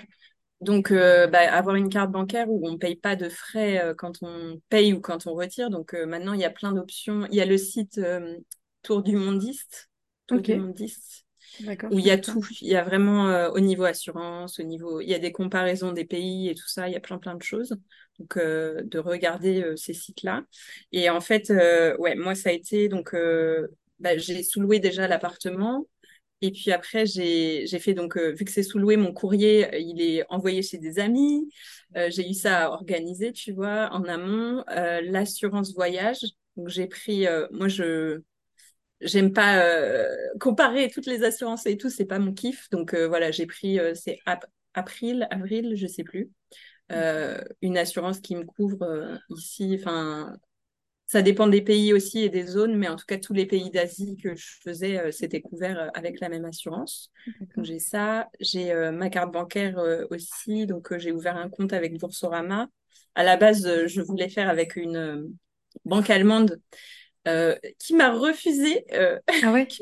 J'ai fait la demande. En fait, je pense que c'est parce que j'ai jamais eu tous mes virements, mes salaires et tout ça, c'est toujours vers la France. Et donc, c'est comme si je n'existais pas en Allemagne quelque Hmm, part. d'accord, ok. Et on m'a refusé. Donc, je- ça a été assez chaud niveau timing. J'ai eu ma carte Boursorama euh, juste à temps.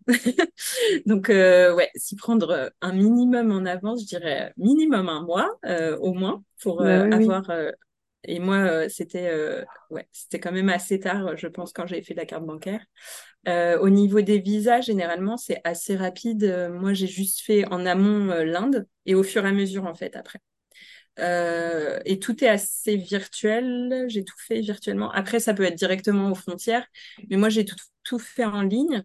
Il faut juste avoir une photo. donc, il y a différents formats de photos selon les visas et tout ça, mais faut juste avoir une photo un peu comme les photos d'identité euh, de manière euh, virtuelle, quoi. Faut pas sourire. euh, je crois qu'il faut pas d'oreilles, des choses comme ça. Faut bien avoir le visage dégagé. Euh, donc, j'avais toujours une photo sur mon téléphone pour pouvoir faire mes visas au fur et à mesure. Qu'est-ce qu'il y a d'autre à prévoir en amont?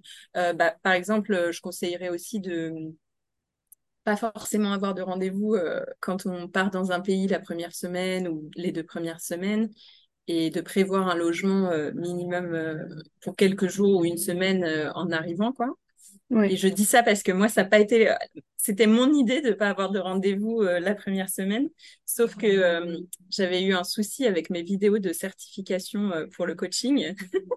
Et donc, du coup, toute ma première semaine en Inde, j'ai eu des séances de coaching. Donc, euh, voilà, Hmm. c'était pas l'idéal forcément, mais en tout cas, dans l'idée, j'avais envie de ne pas avoir de, de séance la première semaine. Je pense que comme ça, tu, tu peux vraiment t'adapter tranquillement. Trouver Euh, tes marques. qu'il y a de...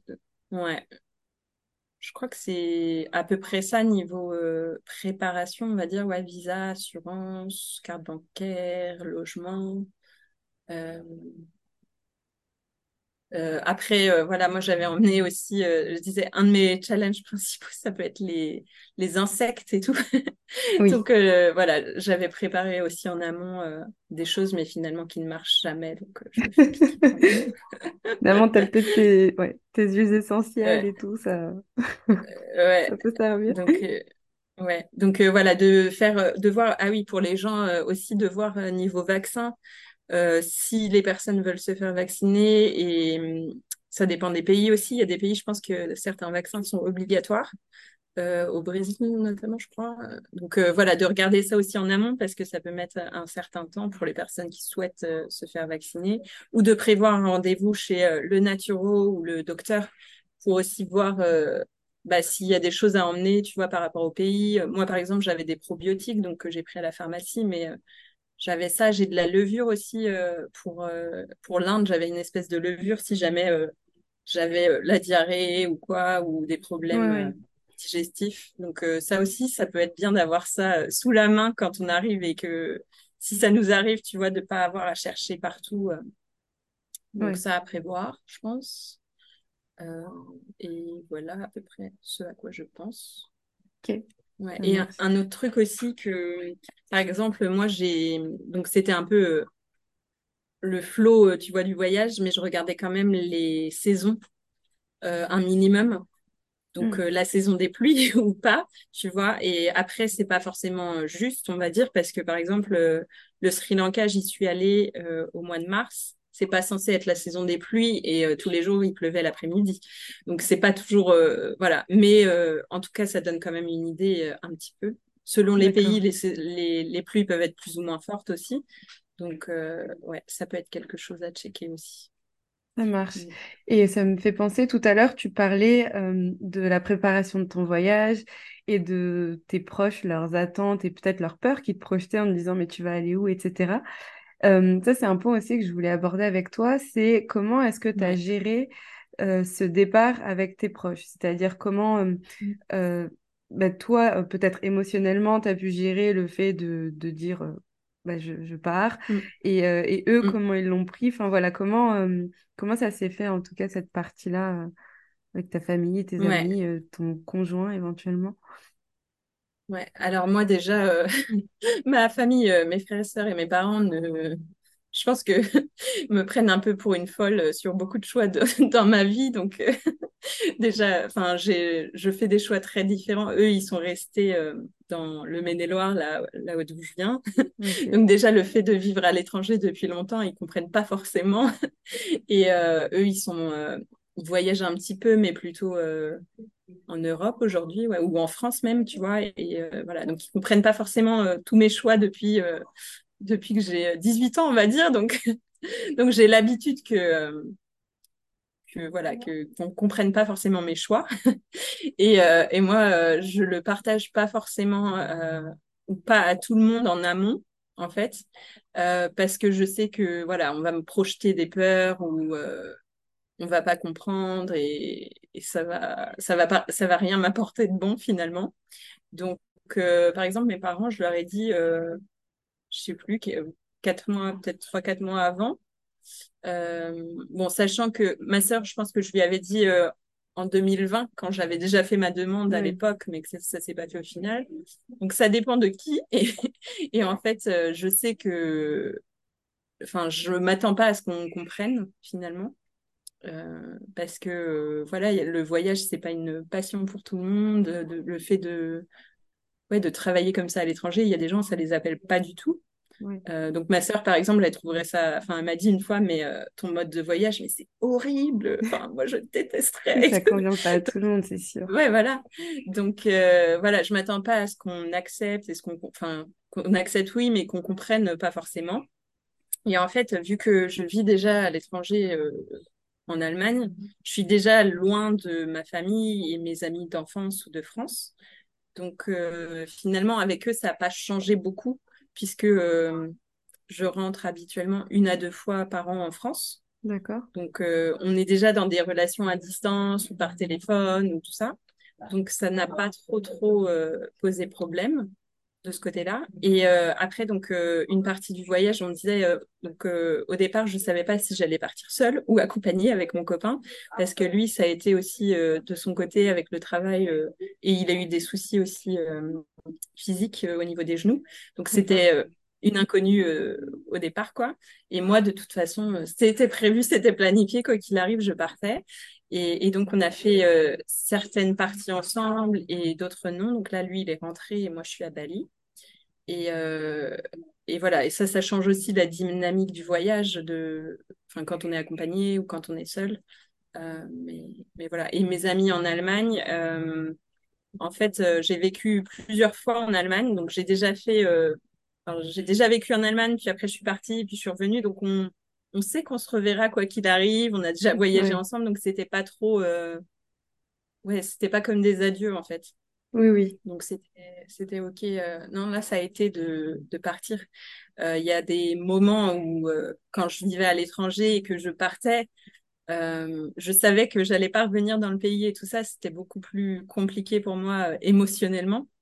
c'était ouais, dire au revoir aux gens et je savais pas si j'allais les revoir, mais, mais là, c'était pas le cas puisque voilà, je, je, vais retourner en France, en Europe, tout ça. Quoi.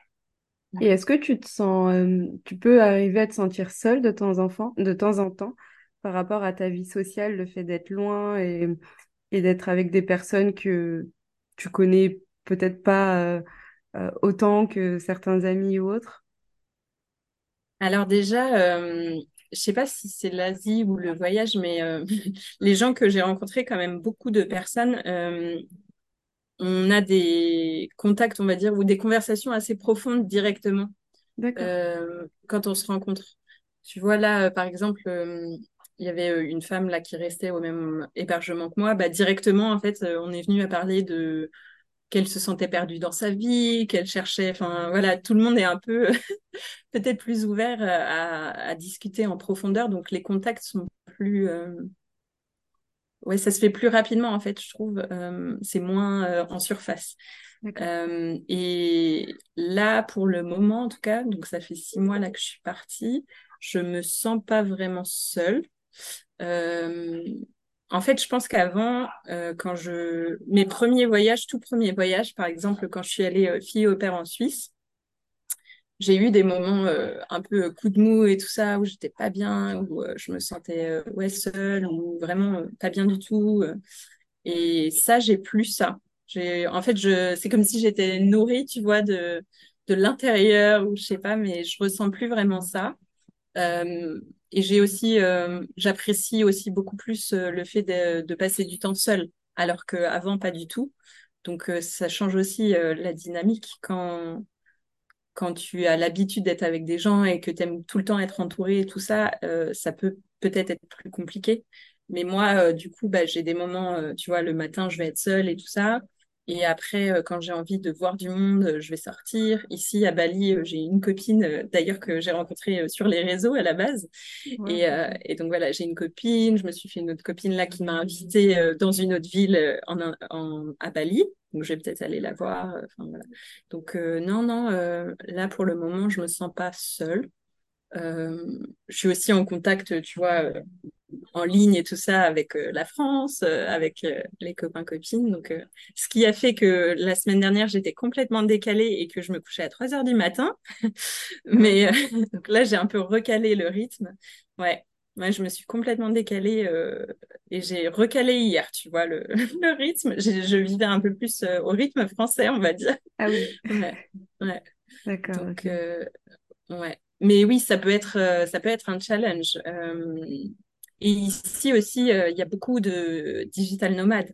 Donc, tu vas dans n'importe quel restaurant, dans n'importe quel café, tu as des gens avec leur ordinateur qui travaillent. Donc, mm. ça fait que, voilà, si tu veux nouer du lien comme ça aussi, il y a aussi euh, possibilité de d'aller sur des groupes aussi, Facebook ou autres. Euh, par exemple, il y a les Français à Bali, il y a un groupe comme ça. Euh, donc, ouais, il y a plein plein d'options pour créer du lien. ouais. Mais oui, ça peut être challengeant pour certaines personnes, je pense, qui n'ont pas l'habitude. Et... Ouais.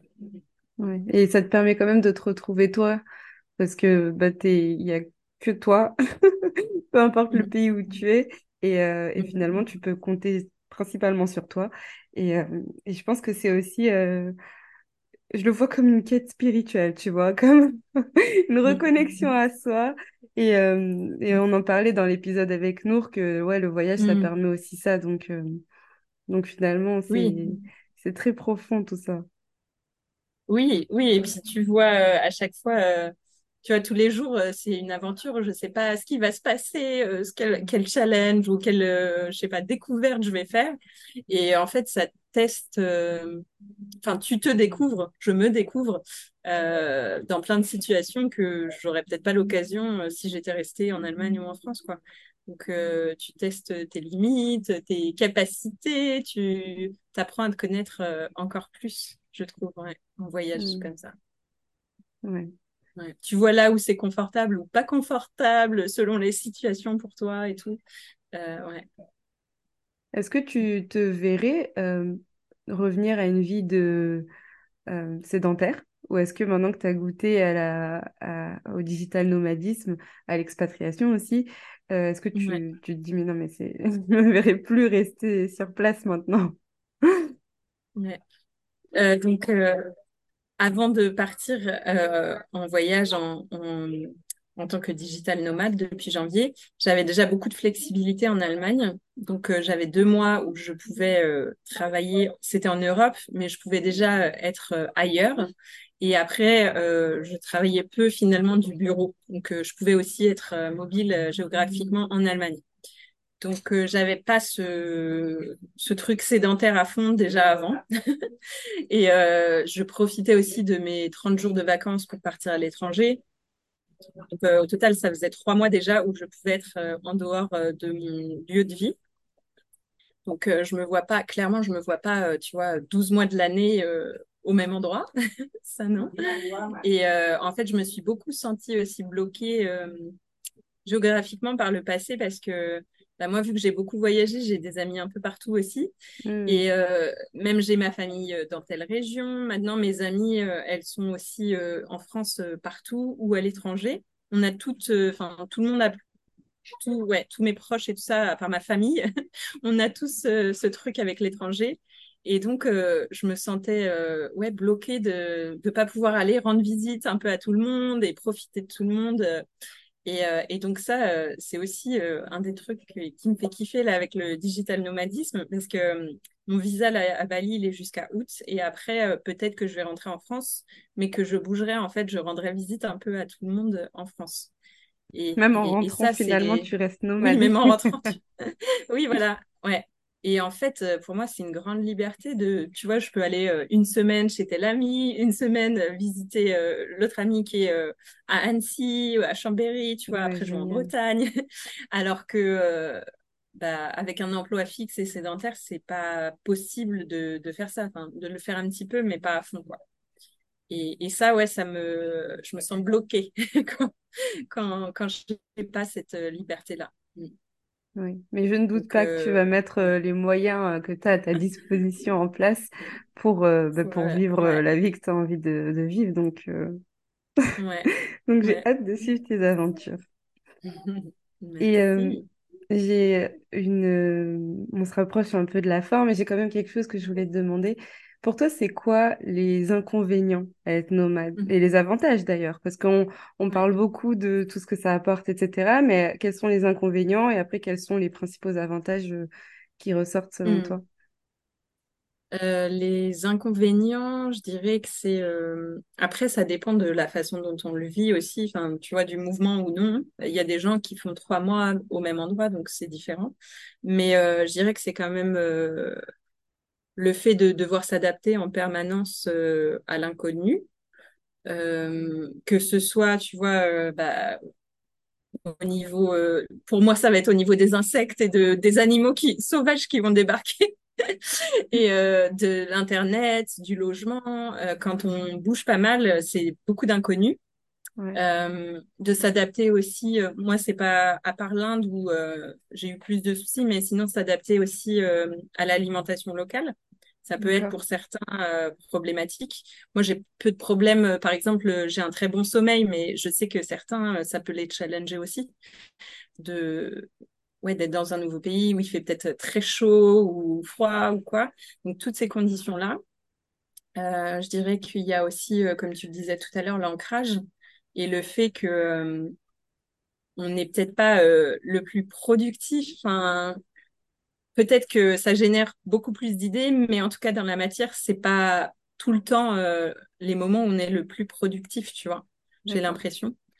après, ça dépend des personnes, j'imagine, et des lieux, mais en tout cas, avec beaucoup de mouvements, ça fait que, ouais, on a tendance à un peu à s'éparpiller, à perdre de l'énergie et de, du focus pour l'activité.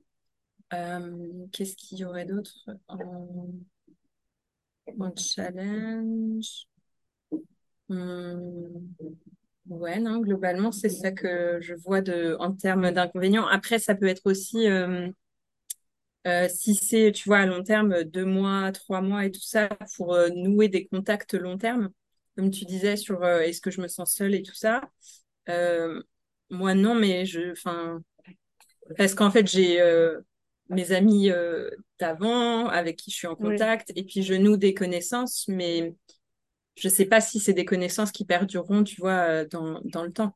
Et ça, à long terme, ça peut aussi être un challenge de changer. Euh, par exemple, je le vois, il y a des gens euh, qui bougent. donc là que je suis depuis, ça fait une semaine là.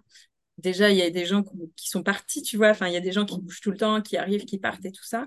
Et ça, ça peut être challengeant de de pas arriver à avoir un groupe fixe ou, euh, ou moi si je bouge tout le temps de pas avoir euh, de, de lien fixe et longue durée quoi. Ça peut être euh, je pense que ça peut être challengeant ouais. c'est une suradaptation constante en fait ou à ton environnement à, aux personnes au pays à la culture à tout. Et en fait mmh. tout le temps en train de t'adapter en train de te challenger de revenir à toi de savoir mais comment qui je suis par rapport à cette situation etc donc, mm. euh, ouais, ouais, c'est, je, je, vois ce que tu veux dire.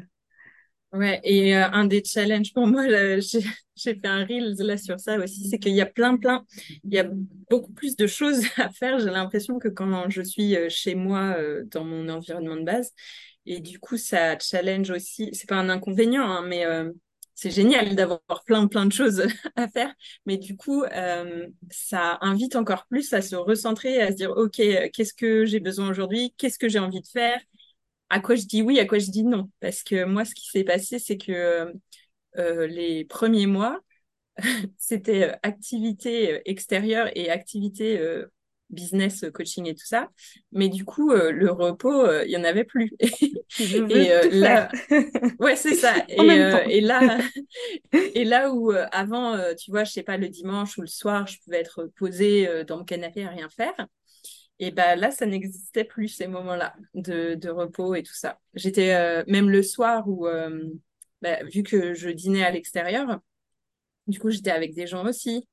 Et euh, il y avait très peu de moments où, euh, où je faisais rien, quoi. Hmm. Et donc, euh, ça amène de la fatigue, forcément, et c'est pas viable à long terme. enfin, en tout cas, pour moi. J'ai besoin, ça va être soit dans la semaine ou dans la journée, ou après un mois, tu vois, foufou, je dois me poser un peu plus. Mais en tout cas, je peux pas faire l'année comme ça. ouais, et surtout que moi, je vois par rapport à ce que tu postes et même en échangeant avec toi, que tu es aussi très ouverte euh, bah, à la culture et à découvrir des, à faire des expériences, euh, que ce soit euh, des, comme tout à l'heure tu disais des massages ou, ou ça peut être aussi à t'intégrer à la culture locale à travers des cérémonies ou, ou voilà vraiment faire, euh, faire différents types d'expériences, euh, des mmh. randonnées, etc. Et donc, euh, je, je, je, vois ce que tu veux dire de ce fait d'être attiré en voulant faire tout plein de choses et, mmh. et parfois se dire, mais attends, par où je commence et quand est-ce que je me repose? Et, mmh, quand est-ce que ça s'arrête? Mais en fait, j'ai pas envie que ça s'arrête. bah, en fait, ouais, c'était la peur un peu de manquer une expérience parce que vu que je bougeais aussi plus régulièrement, ça veut dire que quand je pars d'un lieu, bah, je, tu vois, j'y retournerai peut-être dans, je sais pas, dix ans, mais voilà. Donc, euh, c'était ce truc de, ok, ouais, c'est ça. Et, euh, et c'est pas, ça m'a appris, tu vois, à poser aussi plus de limites encore, euh, mais et à m'écouter plus, quoi. Mais et là, j'ai moins ce problème parce que je suis, je vais rester un mois au même endroit, plus ou moins. Là, je vais peut-être aller dans une autre ville un petit peu, mais voilà, du coup, je peux profiter plus c'est plus slow, c'est plus lent, euh, le rythme et tout. Donc, euh, c'est moins challengeant de ce côté-là. Mais ouais, c'est un truc, je pense, qui peut challenger beaucoup de gens.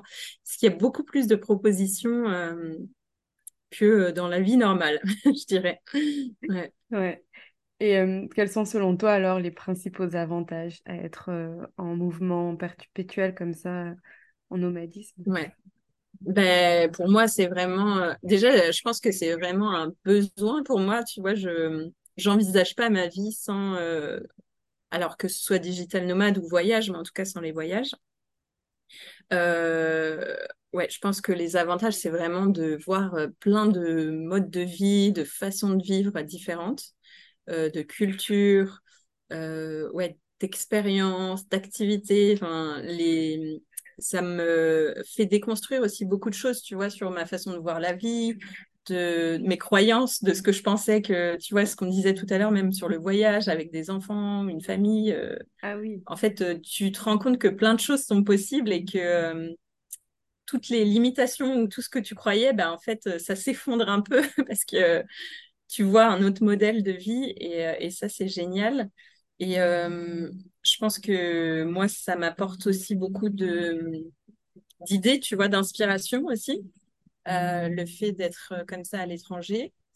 Euh, quoi d'autre? Globalement, c'est ça, je pense. Ouais, ça Et ouais, t'ouvre c'est si... perspectives, ton champ des Ouais, possibles et, et ouais, tout devient, ouais, tout devient possible parce que tu vois ouais. tellement de tout que tu te dis, mais ça aussi, c'est possible.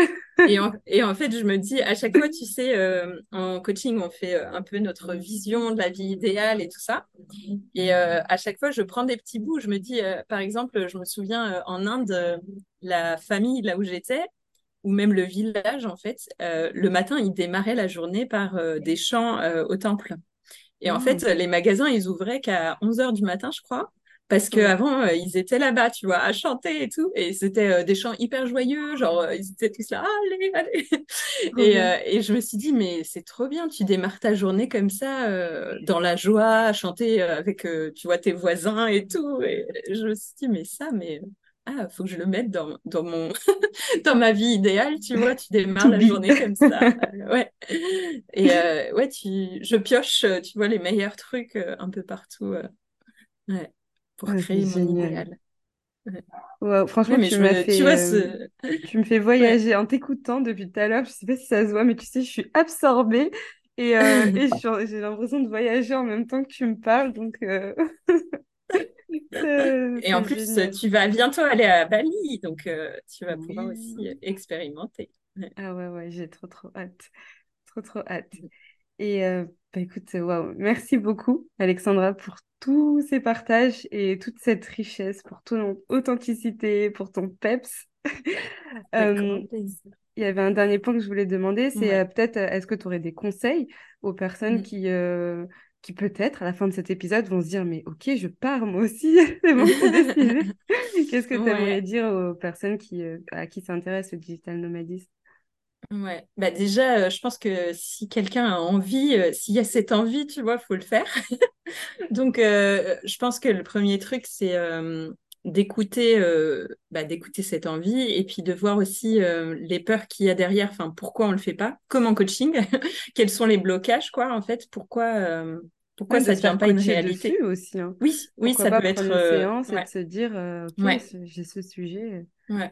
Ouais. Je pense que s'il y a une envie, euh, il faut euh, tester. Ça ne veut pas dire qu'on aimera finalement. Et moi non plus, je ne savais pas à long terme si j'aimerais ou pas. Mais euh, de voilà, de, de tester ce, ce mode de vie et euh, d'écouter en fait les, les peurs qui sont là pour aussi trouver euh, un, des solutions adaptées, on va dire. Donc, par exemple, euh, si quelqu'un n'a jamais voyagé euh, du tout seul à l'étranger, je sais pas, j'irais peut-être plus conseiller de faire un petit peu étape par étape. Donc euh, peut-être tester, euh, je sais pas, deux semaines de vacances, euh, soit loin, voir comment ça se passe, ou bien euh, de partir avec quelqu'un, ou enfin de voir en fait selon euh, là où on en est et quels sont nos challenges euh, actuels euh, pour adapter un peu. Euh, peut-être pas de, tu vois, quelqu'un qui euh, a peur euh, niveau financier, peut-être pas de tout plaquer et voilà de de partir en Inde ou je sais pas, un pays euh, qui est peut-être plus euh, moins sécurisant. Donc euh, voilà, de, de voir ça aussi, d'adapter en fonction de bah, qui on est et aussi euh, au niveau du business, de là où on est. Euh, par exemple, si on est dans une phase d'expansion où on veut beaucoup mettre le focus sur son activité, bah, peut-être que c'est pas le, le moment idéal de faire beaucoup, beaucoup de mouvements, tu vois. Ça va être plus Hmm. compliqué de gérer ça. Donc, d'adapter aussi en fonction de ce qu'on veut pour son activité. Des phases pour son activité. Ça peut être, il y a des gens, ils font, comme je te disais, ils regroupent le travail sur deux jours et après, pendant deux semaines, ils vadrouillent. Donc, en fait, de, ouais, d'explorer aussi, de tester bah, ce qui nous convient le mieux. je dirais ça, de d'échanger aussi peut-être en amont, enfin de regarder sur le site ou sur internet, il y a plein de forums et tout ça, et puis d'échanger avec des personnes qui sont parties. Par contre, sur les sites, on va dire officiels, parfois, euh, ça fait, moi personnellement, ça me fait plus peur que la réalité du terrain, on va dire. Parfois, euh, tu vois, par exemple, si on regarde pour la France, ça va être euh, risque d'attentat, plein de choses comme ça. Donc, tu te dis, je vais pas aller en France. Donc, voilà, de, peser un petit peu, de regarder, mais bon, pas trop à fond, parce que ça peut parfois se dire, non, non, je pars plus. Mais d'échanger, ouais, avec des gens d'anticiper tout ce qui est euh, administratif un minimum. Euh, je dirais aussi, comme je disais tout à l'heure, de, de laisser, tu vois, une semaine ou deux sans rendez-vous pour vraiment euh, s'acclimater, se prendre ses repères et tout ça. de booker un minimum aussi, tu vois, une semaine peut-être sur place en amont pour savoir qu'on a un lieu et être bien sécurisé sur ça. Après, euh, aussi dans les mouvements, je disais, euh, mais de ne pas. Euh, par exemple, je bougeais jamais le jour de ma séance, de mes séances de coaching. Donc, je bougeais toujours avant ou après, mais le jour où j'avais des rendez-vous, je ne bougeais pas juste avant pour être sûre d'avoir un, un, bon environnement. quoi d'autre? Après, regardez aussi niveau budget. Donc, moi, j'ai voyagé dans des pays à bas coût, on va dire. Euh, relativement le coût de la vie le moins cher. Euh, et j'ai regardé, euh, je ne sais pas si ça peut être intéressant pour certains, mais par exemple, moi en Inde, j'ai vraiment très peu dépensé. sachant que je voyage en mode local, donc les bus locaux, les, transports locaux, tout ça, tout ça. Mais j'ai dépensé 700 euros par mois en vie locale. Donc, euh, souvent, la question, euh, tu vois, de l'argent et comment tu fais pour financer ces voyages et tout ça revient. Mais en fait, moi, ça me revient beaucoup moins cher de vivre dans ces pays-là que si je vivais en Allemagne ou en France. Euh, donc, le budget a augmenté au fur et à mesure. L'Inde, c'était le moins cher. Après, je suis allée au Sri Lanka, c'était plus cher. Le Cambodge aussi, plus cher. Je crois que j'étais à 1100, 1200 au Cambodge par mois. Sans les billets d'avion, que la vie, que la vie locale. Ok, donc les logements, euh, la nourriture, les déplacements, les activités. tout ça. Ouais.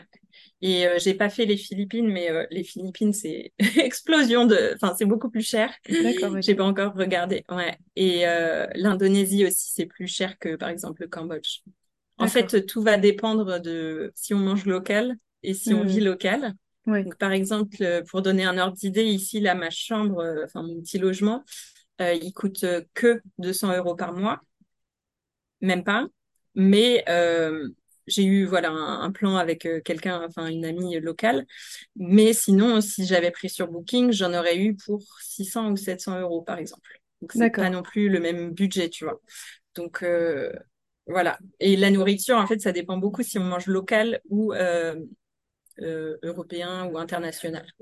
Mais d'ailleurs, toi, tes logements, tu, tu cherches sur Booking aussi? Ouais.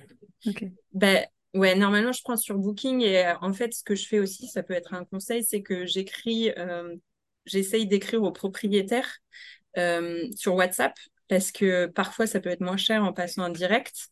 Et il arrive que, en fait, souvent, je book pas, tu vois, un mois ou quoi, ou une semaine. Je prends une ou deux nuits, deux nuits. Si par exemple, j'ai pas le numéro WhatsApp, je vais prendre deux nuits et après, je vois sur place pour avoir un tarif qui est souvent moins cher. C'est pas tout le temps le cas. Parfois, ils comprennent pas qu'il y a des frais sur Booking et que pour eux, c'est avantageux aussi. Mais, mais du coup, euh, voilà, j'essaie quand même d'aller euh, en direct. Et puis euh, après, bouche à oreille avec les voyageurs et tout ça.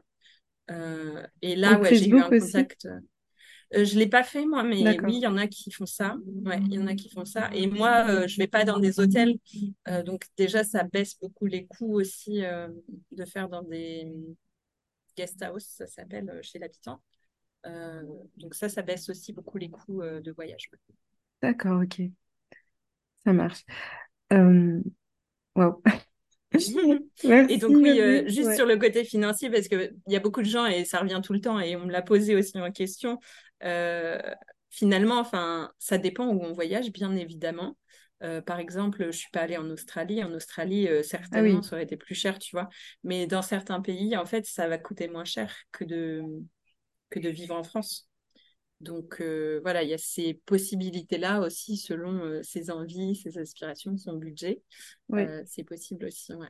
Mais j'en doute pas. C'est vrai que je t'ai pas trop posé la question par rapport au financier parce que tu l'avais aussi un peu expliqué, que tu avais ta sous-location, que tu avais euh, euh, ton l'arrangement que tu avais avec ton emploi, tu as aussi tes séances de coaching, etc.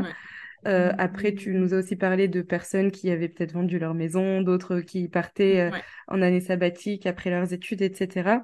Mais c'est vrai que sur place aussi, dans les pays dans lesquels tu es, en Asie du Sud et tout, euh, Je pense que oui, la vie est moins chère et que ouais, parfois ça peut être plus avantageux que de payer un mm. loyer ici et de se dire, mais en fait, là-bas, je peux avoir un logement pour un mois à 200 euros et là-bas, la vie mm. euh, est moins chère, la nourriture est moins chère. Donc finalement, en fait, c'est pas quelque chose de. Je pense qu'on s'en fait tout un, toute une image de se dire, ah, mais voyager beaucoup, les billets, les trucs, c'est cher. Mais parfois, quand tu fais le rapport. Euh, c'est-à-dire qualité-prix, le rapport vie-prix. Oui, oui, bah, oui, oui la, qualité de ben, vie. Ouais, et, ouais. Après, ça dépend. Par exemple, il y a euh, Léonore et Alice qui sont allées au Mexique. Et le Mexique, euh, dans la région où elles sont allées, il me semble que c'était comme la France ou même par exemple le Costa Rica, tu vois, c'est cher aussi comme pays. Donc ça dépend vraiment des, des pays. Mais moi, euh, ça a été aussi, je pense, un critère conscient ou inconscient, je sais pas, mais tu vois, de c'était des pays que je voulais explorer de toute façon et, euh, ça me permet de bien vivre. Et après, euh, ça dépend de ce que je mange beaucoup aussi parce que si je mange local, ça va peut-être coûter 2 euros.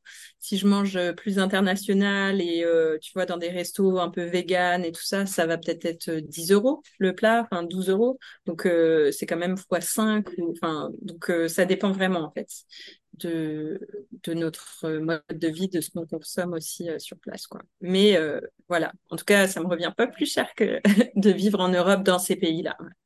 Ok. Ouais, bah oui, je, je vois ce que tu veux dire. Waouh!